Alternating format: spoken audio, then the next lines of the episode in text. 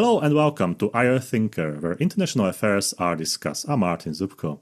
Today we're going to speak about identity, constructivism, political orders, regimes. But why? The question I would like to ask to my expert today about identity comes from my knowledge about new articles published and uh, new reports that I notice that scholars are using identity identification more and more. There are questions about identity of Ukraine, for instance, uh, identity of Russian foreign policy. Now we have a conflict in Gaza, so identity is used more and more. And I think it's time to clarify a few facts coming from the international relations theory. My expert today is Professor Richard Ned Lebow. Hello. Good day to you.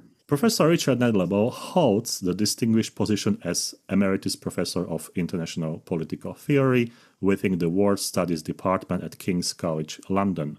Additionally, he is an honorary fellow at Pembroke College, University of Cambridge, and a Fellow of the British Academy. Ned's primary interests encompass a wide range of subjects within the field of international relations. Those include, for instance, conflict management, the root of cause of war, psychology of decision making and learning, as well as ancient and modern political theory. Additionally, Ned's research extends to the intricate domains of politics and ethics of identity. Certainly, I would recommend exploring Professor Lebow's career by visiting his personal website, nedlebow.com, where you can also access his 27 page CV. So that's a short introduction of Professor Lebow. Let's start with the first question. In your view, how does identification differ from the traditional concept of identity and what does it mean for the state behavior? How can we understand state behavior via those concepts? Uh, this, these are two very good questions, both of them related. Let me start by distinguishing identity and identification because they reflect uh, two very different and diametrically opposed understandings of human nature. Secondly, let me talk about the similarities, but mostly the differences between states and people. The concept of identity is uh, a modern one. Uh, it really begins with John Locke, who conceptualized the person primarily for uh, forensic reasons. Uh, if you committed a crime and five years later you could claim to be a different person, then you couldn't be held responsible. Uh, up until Locke's time, continuity was provided by the soul. Increasingly, people uh, began to either doubt its existence uh, or certainly uh, worry that it was something that uh, was empirically not observable. So Locke thought about the person and others uh, went running with the concept, uh, and it became the dominant way in the West of thinking about individuals.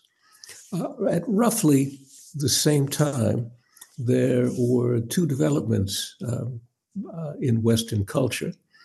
Uh, the first is the, uh, if not the emergence the deepening of something called interiority. And psychologists uh, describe this as the ability to step back from yourself and your life and reflect on it, to think about the different roles that you perform and really um, who you are.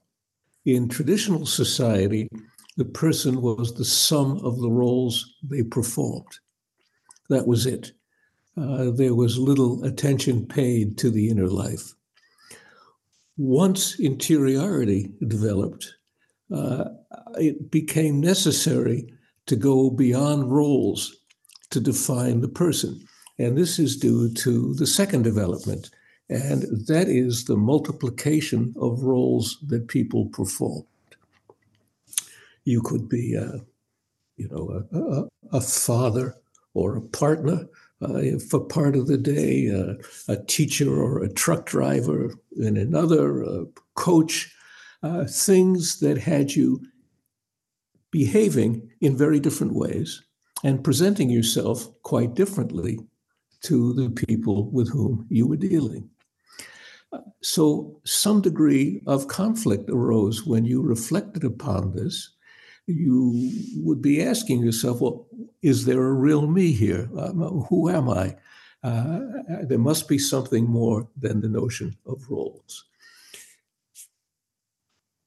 This produced uh, a, serious um, interest in the inner self and distinguishing it from the social self. So the concept of the person evolved to take on this, uh, this other component. And Kant and Hegel are really the first people to theorize how it produced a degree of anxiety and alienation.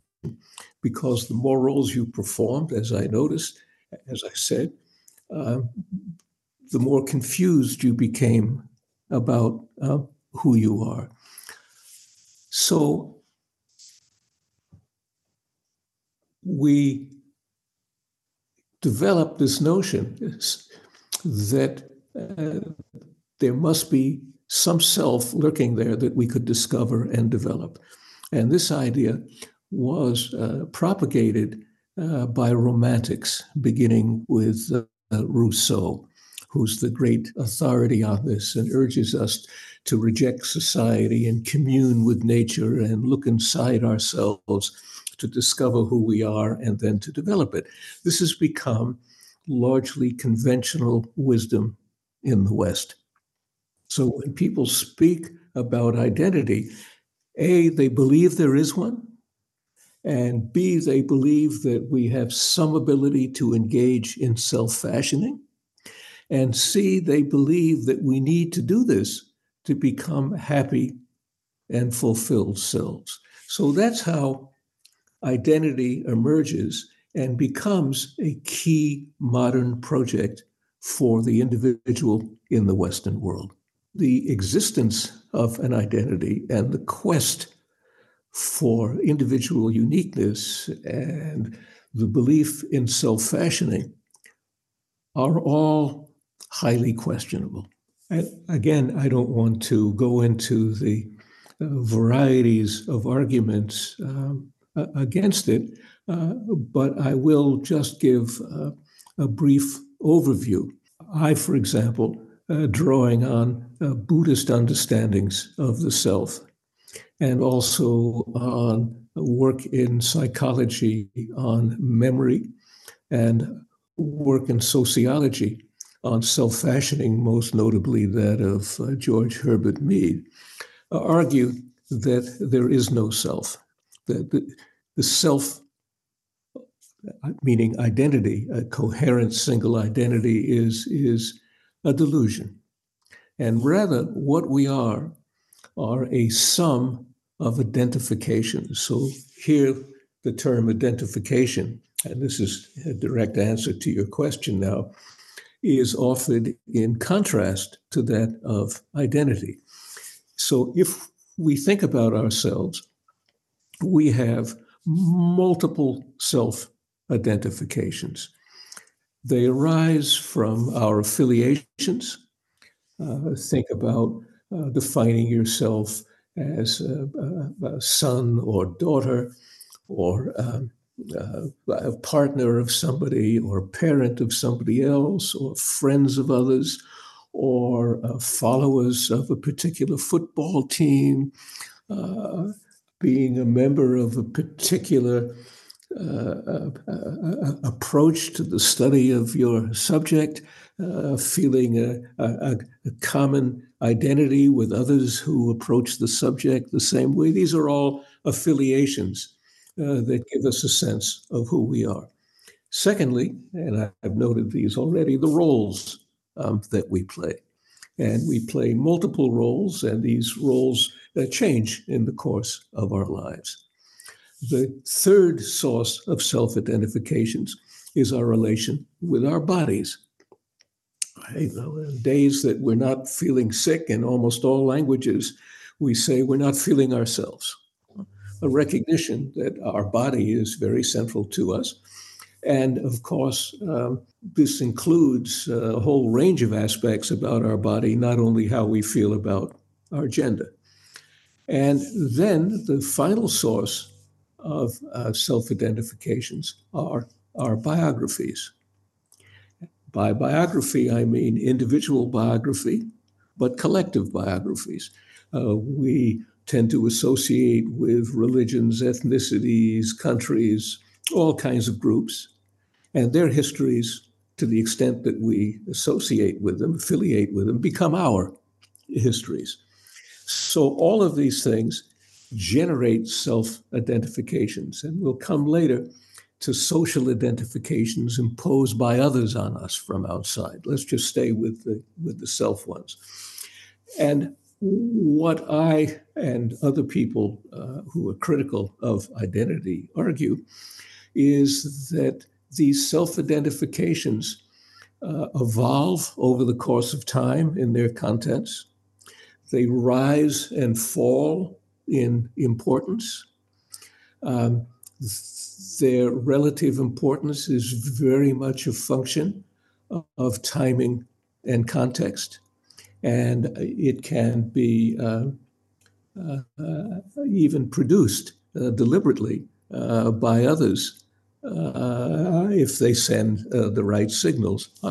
if somebody comes wearing a, a, scarf from a particular football team and you see it, uh, you're likely to think about your own affiliations. And for the moment, that will rise uh, uh, to the fore.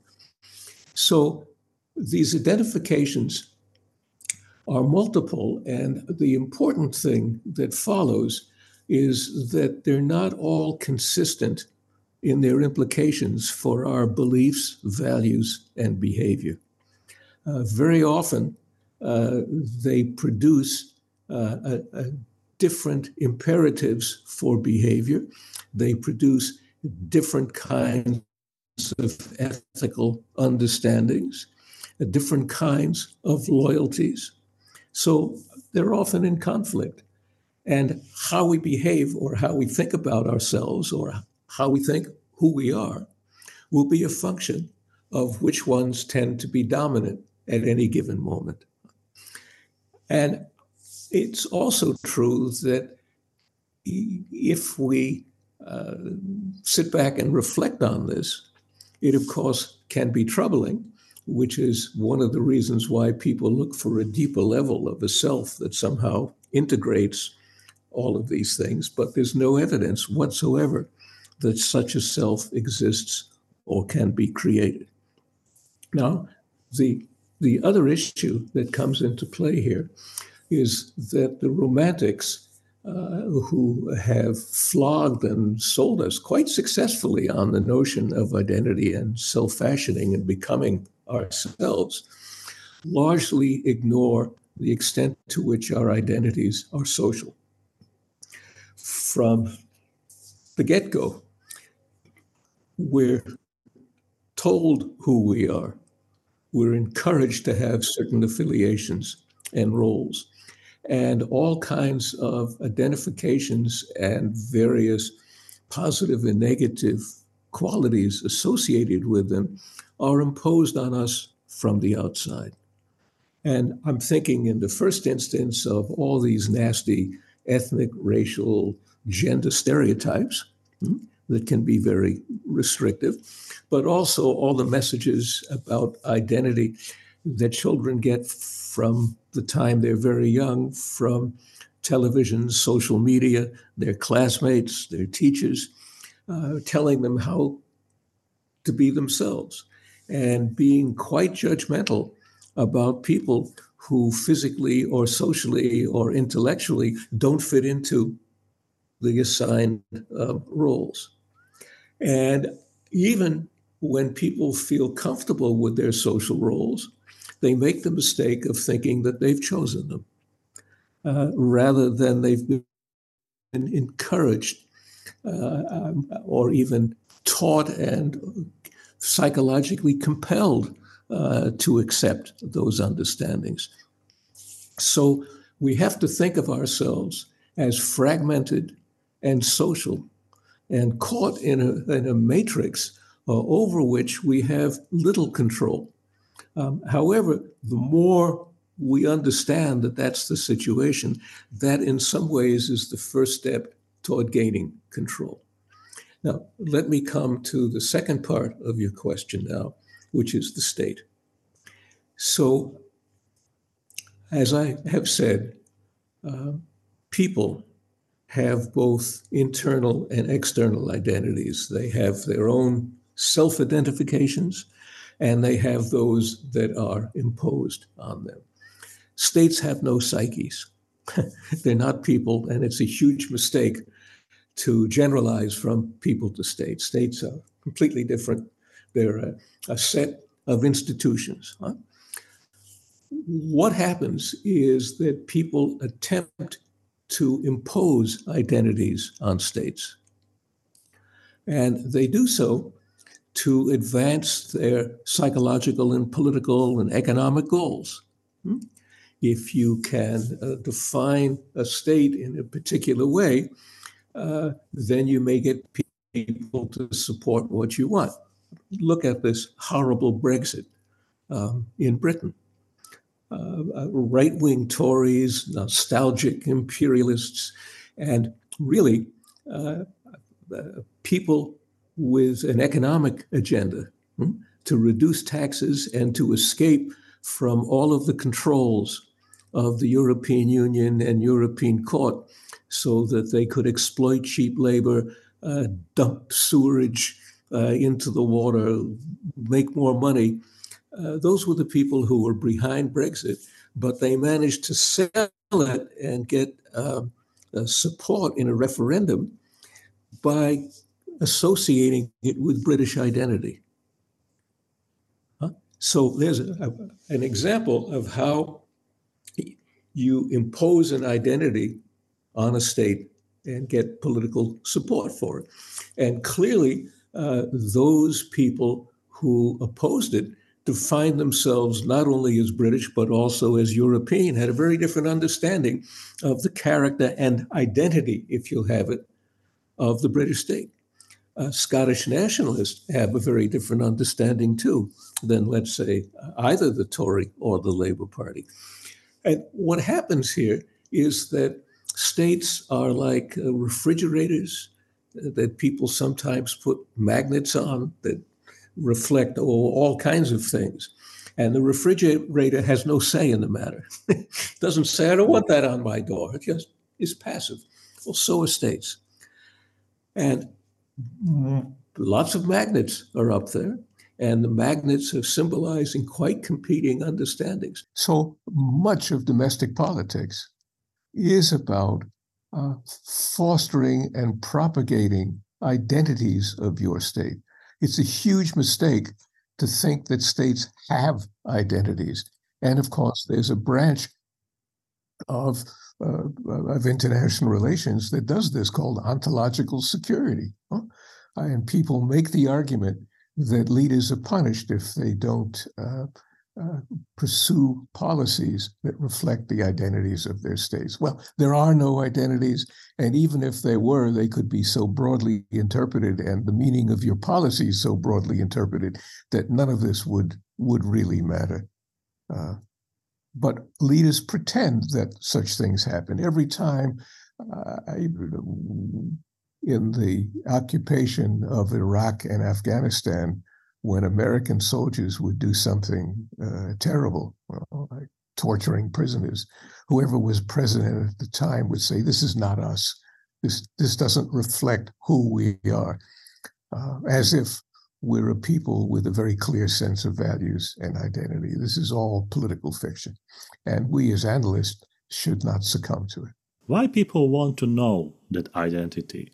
Does it come from the philosophical base, or is it sort of like natural curiosity? It's hard to know. Scholars, particularly in the social sciences, uh, like parsimonious models Uh, they like concepts that they can use to explain a lot of things. So, realists, let's make an analogy. Realists attribute everything to power and the balance of power. And uh, that's as fatuous um, as identity. For constructivists, identity has plays the role that power does for realists. And I could wax and wane eloquently about how polarity and balance of power are relatively meaningless. Uh, but we're talking about constructivism and identity. So that's what I'm criticizing today. And I think to make yourself a paradigm, uh, you need to define things in ways that uh, make you give your paradigm an identity. and so once you have to do that for psychological and political reasons, then you're playing fast and loose with the facts. When people and scholars and also students research identity, and then they have your point of view of identification, is it a different research in terms of like how to approach identity and how to approach identification? So they're very different. So scholars who work let's talk about international relations now scholars who uh, focus on identity believe there is such a thing believe states have identities and therefore are interested uh, their research agenda is discovering what those identities are how they evolve and what their consequences are for policies. Uh, if you started from my perspective, you would recognize that all appeals to identity are um, rhetorical. Huh? That people are claiming that this is who we are as a country in order to mobilize support for a policy they want for completely different reasons. So I think the people who deal with identity are naive politically and psychologically. When you were speaking about identity, you mentioned that it comes from the Western philosophy. And my question is how is identity and identification, how are those concepts understood elsewhere? For instance, India, China, maybe Russia. So I, I, I have to respond with a caveat at first, and that is that my linguistic and historical expertise is entirely Western.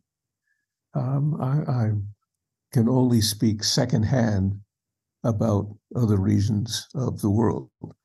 And I, here I have uh, two observations to make that uh, these regions have conceived of people differently.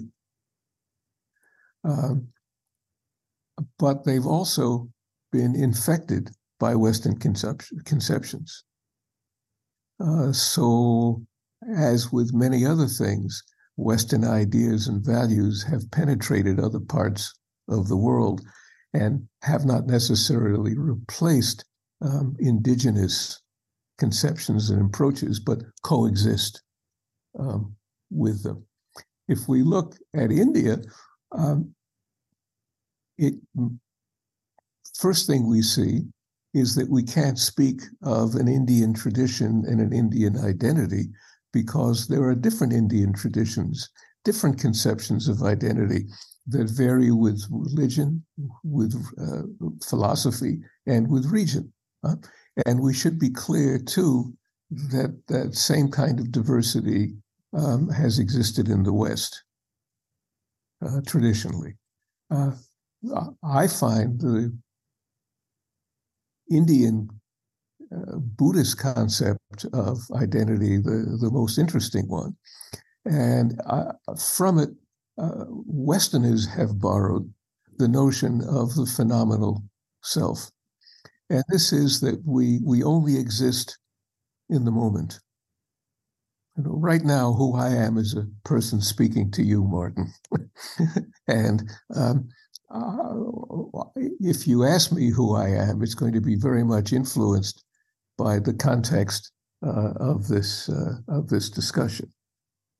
And a minute from now, I'm going to be a different person than I was a minute ago, and several years from now, I will of course be a very different uh, person. If you think about your life, uh, it's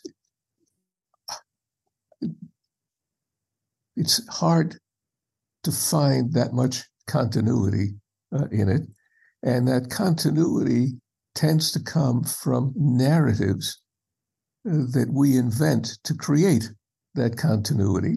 And I think that people across cultures feel a, a universal need to do this, to feel comfortable with themselves.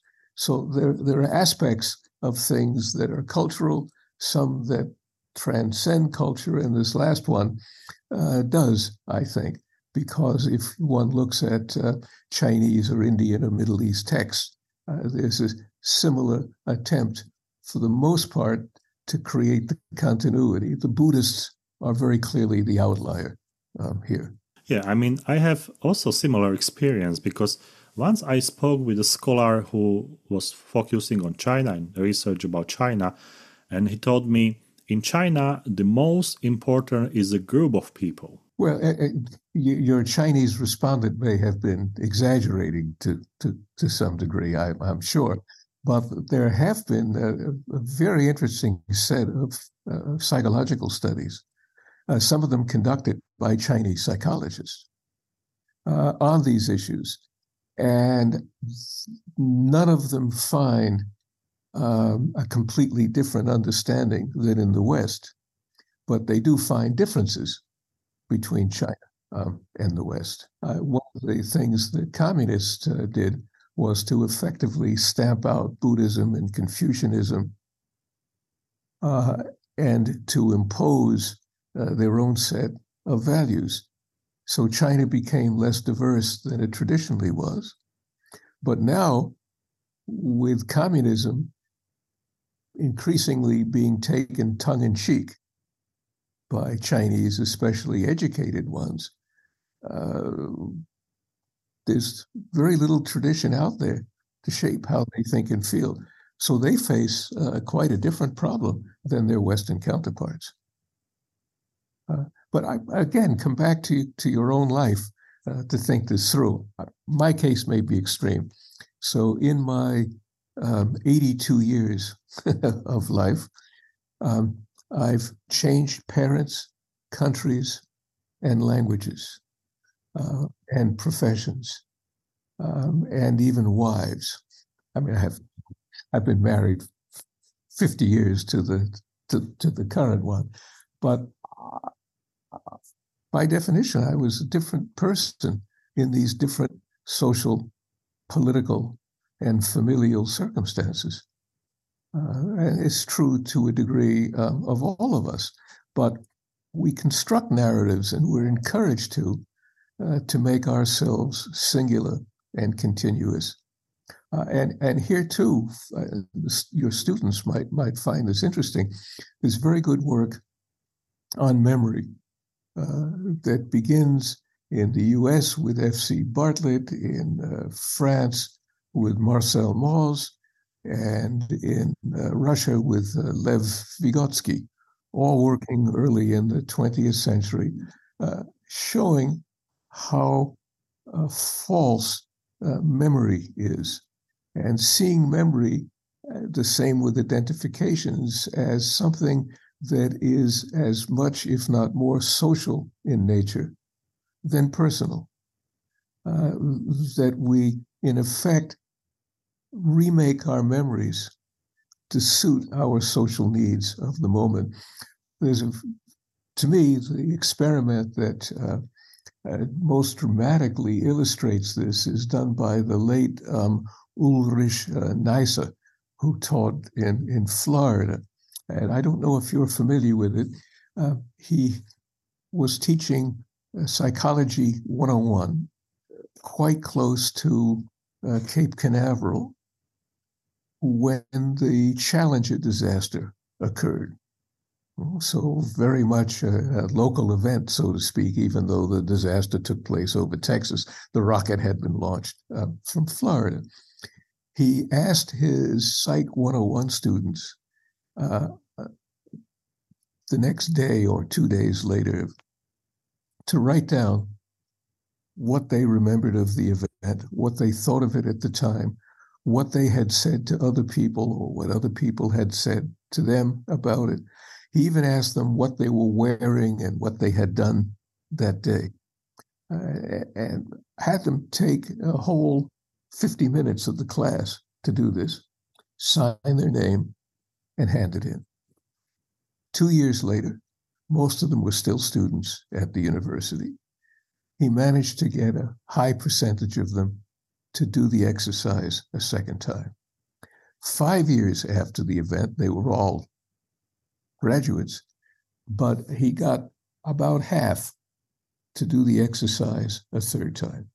He then compared uh, what they wrote the day after it happened, two years later, five years later he found a convergence in what people believed, in what they thought they said they had said, what others had said to them, even what clothing um, they wore. The only explanation was that they had subsequently received social cues, and the event had been interpreted by others over time. They, in turn, assimilated the interpretation of the event that was being put out by uh, the media. He went and he interviewed a number of these people, showed them first what they had just written, i.e., five years after the event, and said, Are you sure that this is what you remember and what you said? Oh, yes, everybody said this is, this is accurate. He then showed them what they wrote at the time of the disaster and how very different it was.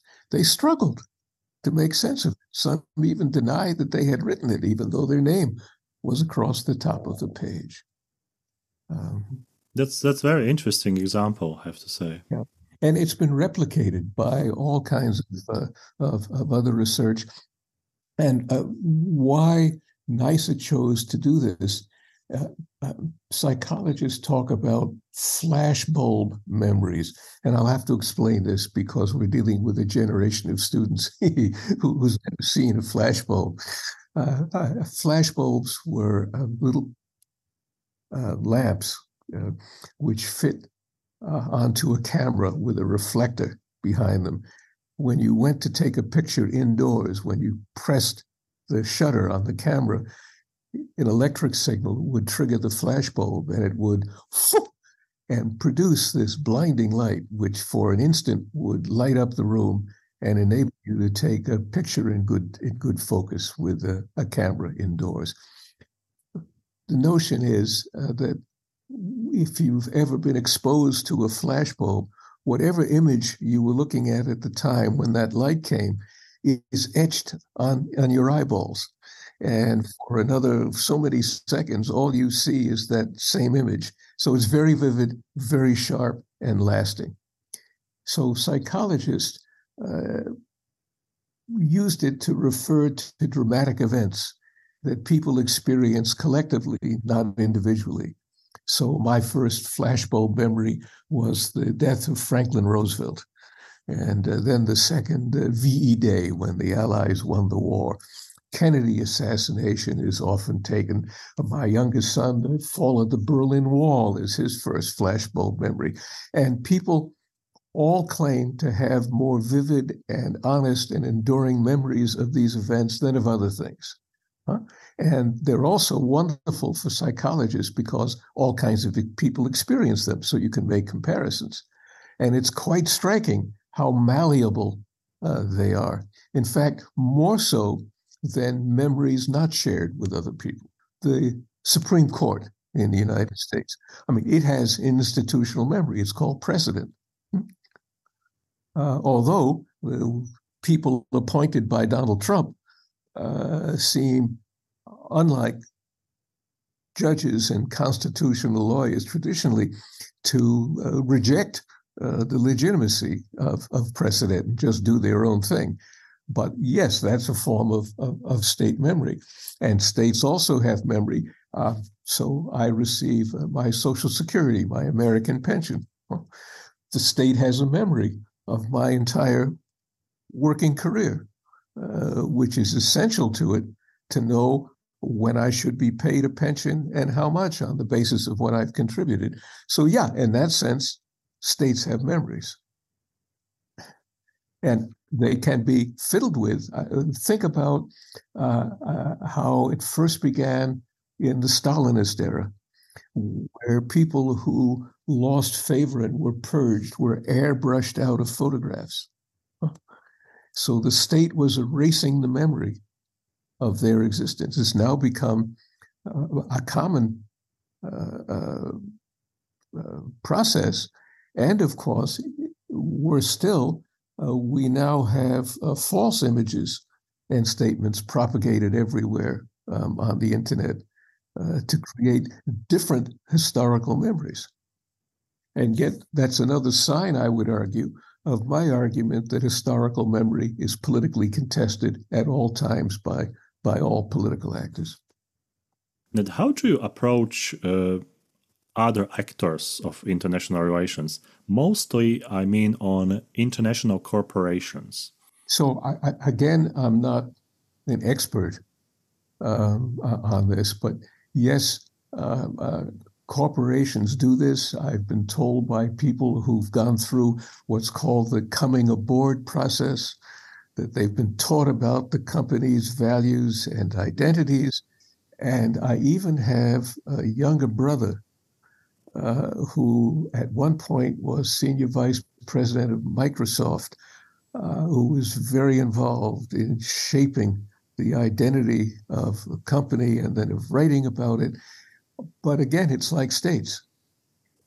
In this case, it's economic actors who were trying to create an identity uh, for an organization to either increase sales, uh, have a better um, uh, standing with the public to reduce lawsuits uh, or to advance the interest of one faction in the corporation over another. So, in that sense, it's a parallel process, I'm guessing. Universities, too, do this.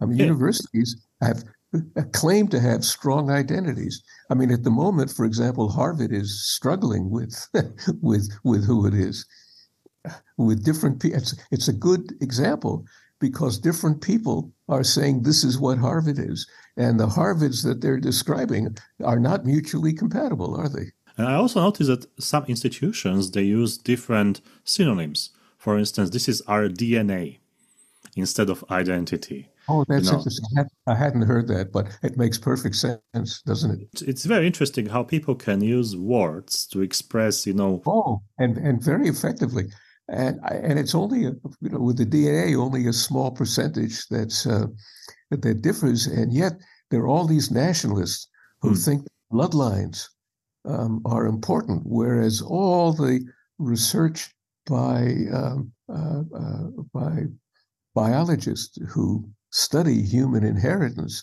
time and time again show how we're all a mixture completely interbred and that any ways in which we look different are, are at best skin deep.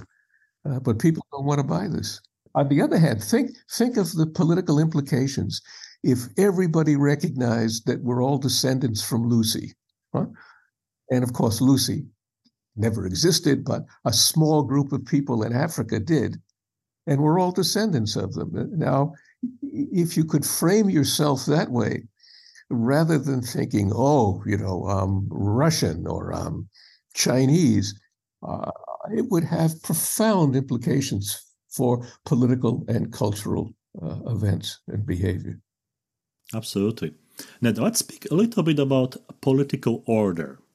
And okay. what is what is the connection between political order, its nature, you know, people speak about regimes as well, authoritarian regimes, democratic regimes, and, and etc. What, what is, what is the, the, the connection between identification, identity, and political order? Human beings are social animals. Aristotle was right uh, to open his politics with the description of us that way. We live in societies. Those societies over time have become larger and larger and larger.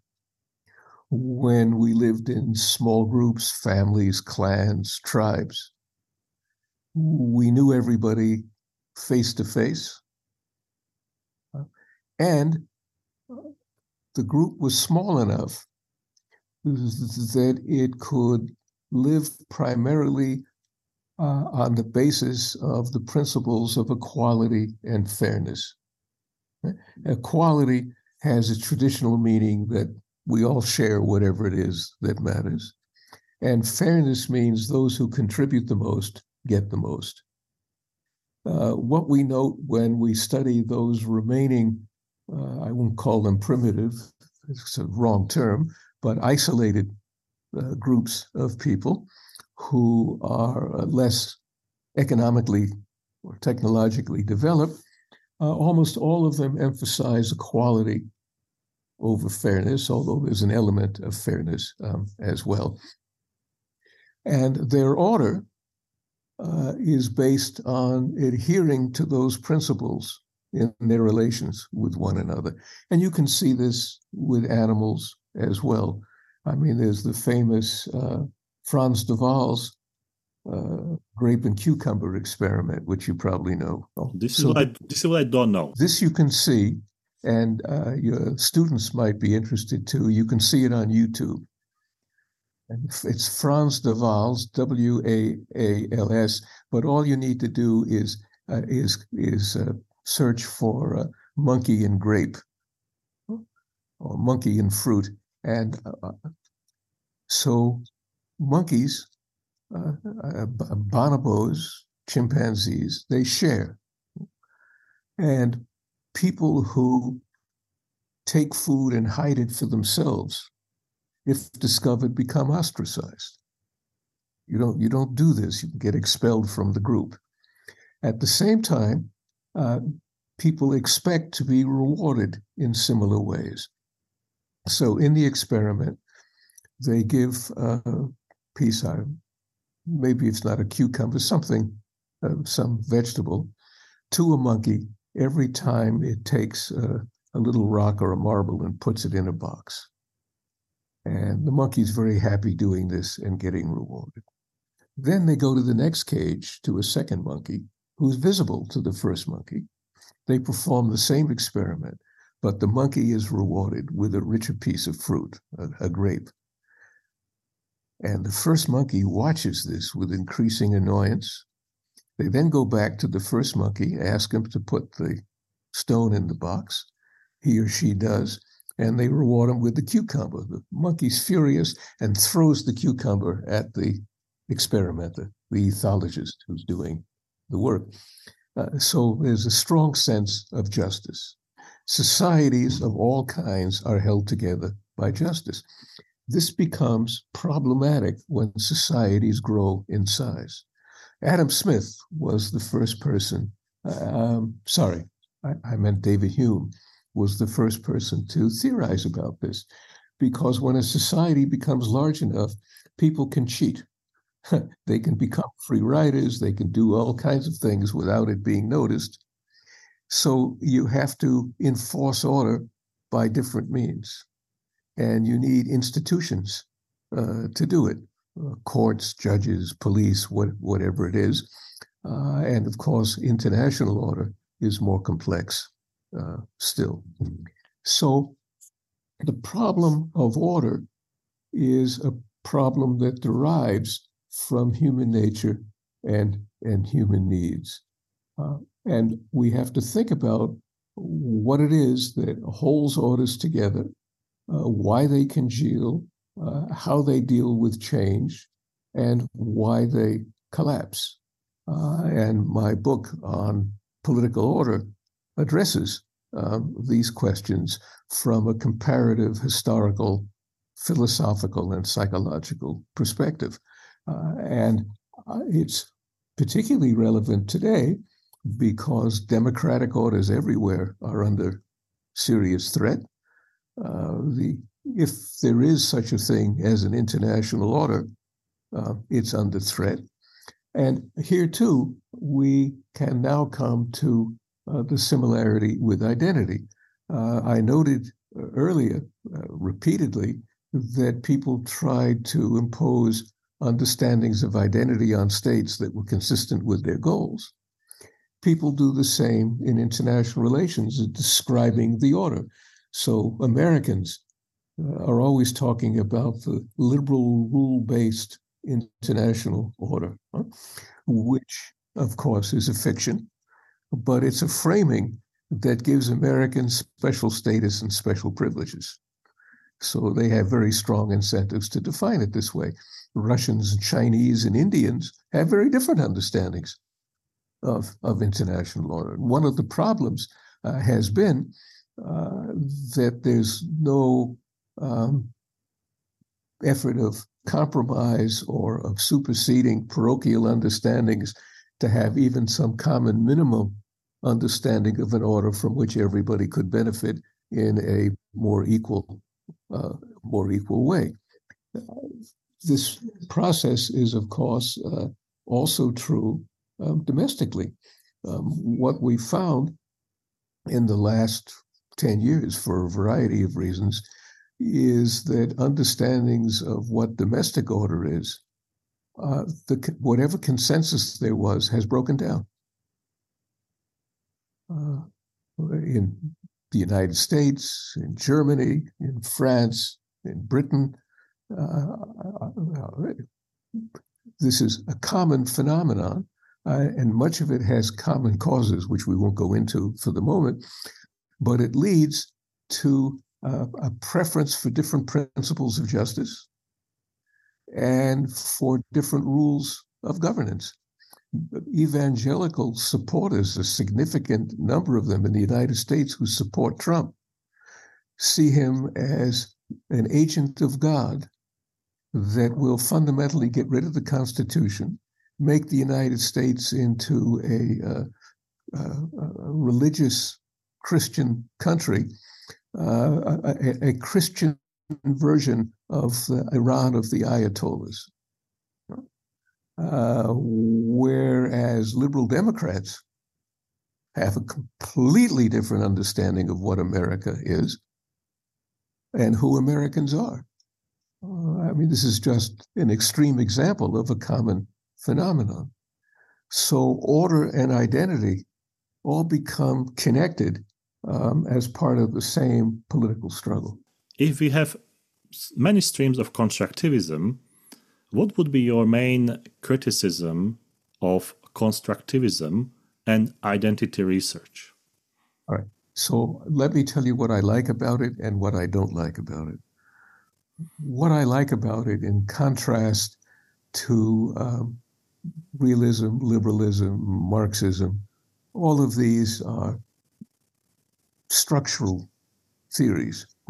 They believe there's such a thing as structures out there, that those structures generate imperatives, and that people who succeed uh, conform to those imperatives, or at least are significantly influenced uh, by them. Mm.